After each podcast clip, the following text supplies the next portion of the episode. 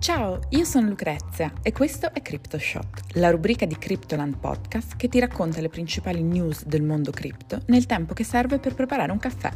Io vado a mettere sulla moca. Siete pronti? Partiamo!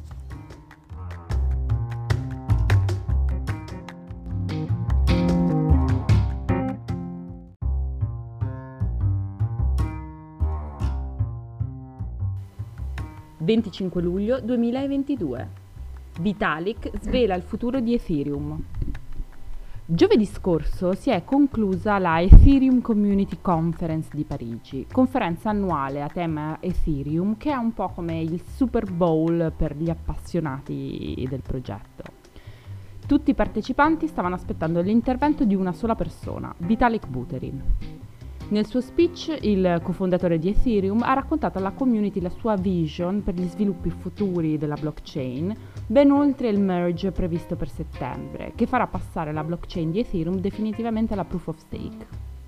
Secondo le parole di Buterin, il merge è solo il primo di una serie di importanti aggiornamenti che avverranno all'interno della blockchain.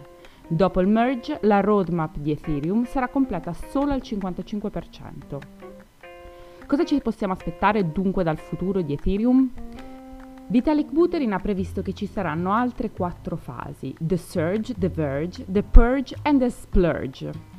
Solo al completamento di queste fasi Ethereum sarà completo al 100% e sarà più veloce, più economico, più sicuro e più scalabile. Analizziamo in cosa consiste ogni fase.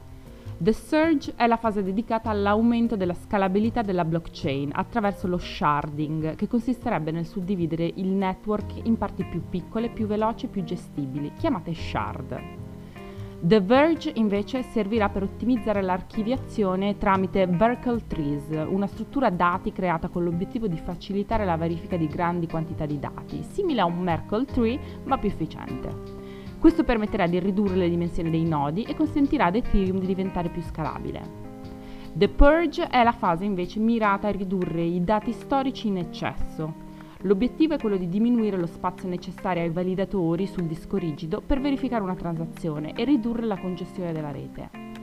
Per finire, nella fase The Splurge verranno apportati dei piccoli aggiornamenti che garantiscano il corretto funzionamento del tutto. Vitalik ha definito questa come la parte più divertente perché sarà proprio questa la fase più complessa di tutto il lavoro. Buterin ha anche dichiarato che quando la roadmap sarà completata, Ethereum sarà in grado di elaborare 100.000 transazioni al secondo.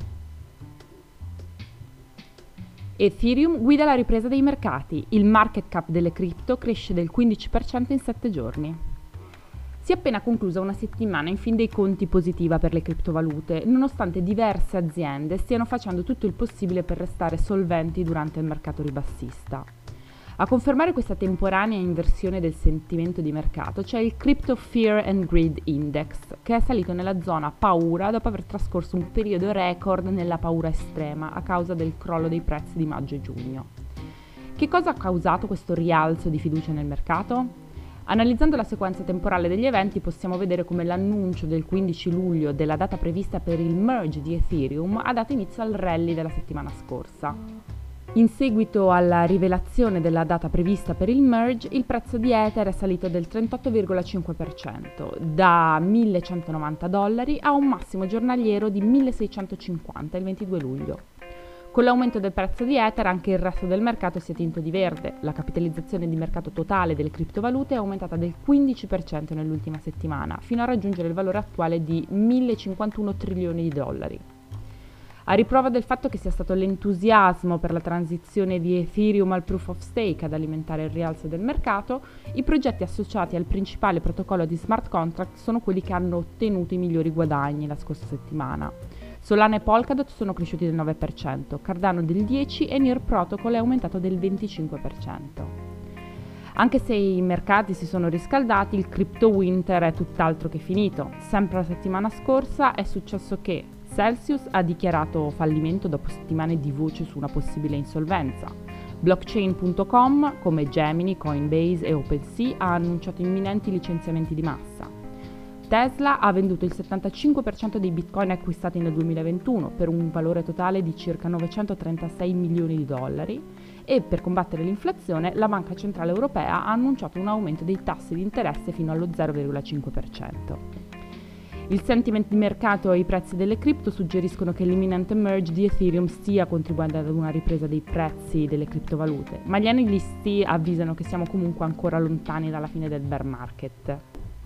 Domani 26 luglio la Banca Centrale degli Stati Uniti si incontrerà ancora una volta per valutare e modificare i tassi di interesse in risposta all'inflazione crescente e molti si aspettano che la Federal Reserve aumenterà il tasso di interesse dai 75 ai 100 punti base. Vedremo nei prossimi giorni come il mercato reagirà a questa notizia. Il terzo wallet al mondo con più bitcoin è appena stato svuotato. Il whale watching, ovvero guardare le balene, è un'attività che può essere fatta non solo in mare ma anche nei mercati finanziari. Vengono infatti classificate come whale tutti quei wallet che contengono enormi quantità di un dato asset, in grado potenzialmente di manipolare o perturbare i mercati con grossi e repentini acquisti o vendite.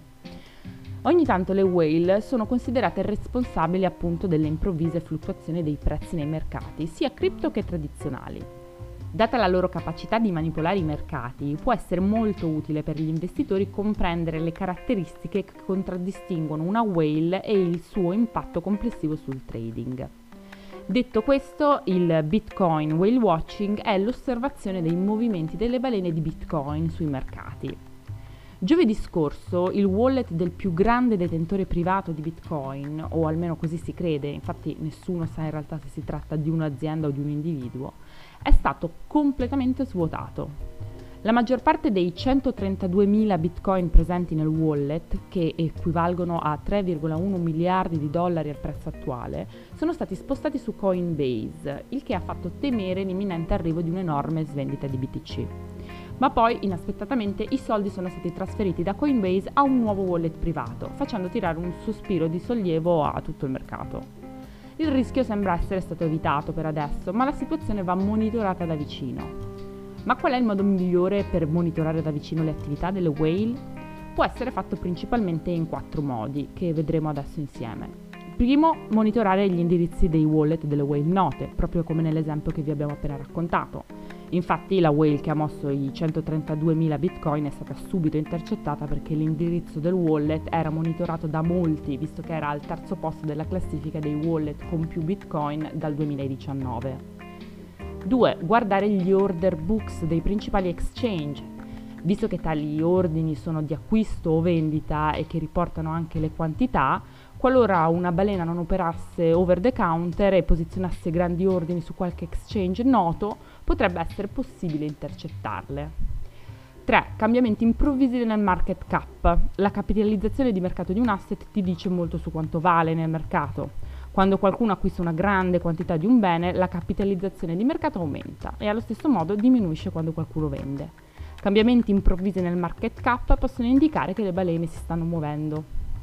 4. Scambi sugli exchange. Si può intercettare l'attività delle balene in base al volume delle transazioni spostate in un breve periodo di tempo su exchange di criptovalute come Binance, Coinbase, Kraken, eccetera. Le balene giocano un ruolo importante sul mercato di Bitcoin, sia perché sono in grado di influenzare i prezzi, sia perché la distribuzione di BTC sul mercato è ineguale, visto che la sua fornitura totale è limitata a 21 milioni di coin. La whale riconosciuta che detiene più bitcoin al mondo è lo stesso creatore della criptovaluta, Satoshi Nakamoto, che si ritiene abbia circa 1,1 milioni di bitcoin nel suo wallet, che però non sono mai stati toccati dal 2011.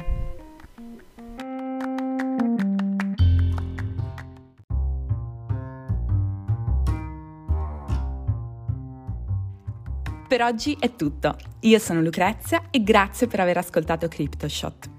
Vi aspetto per il caffè di domani. Ciao!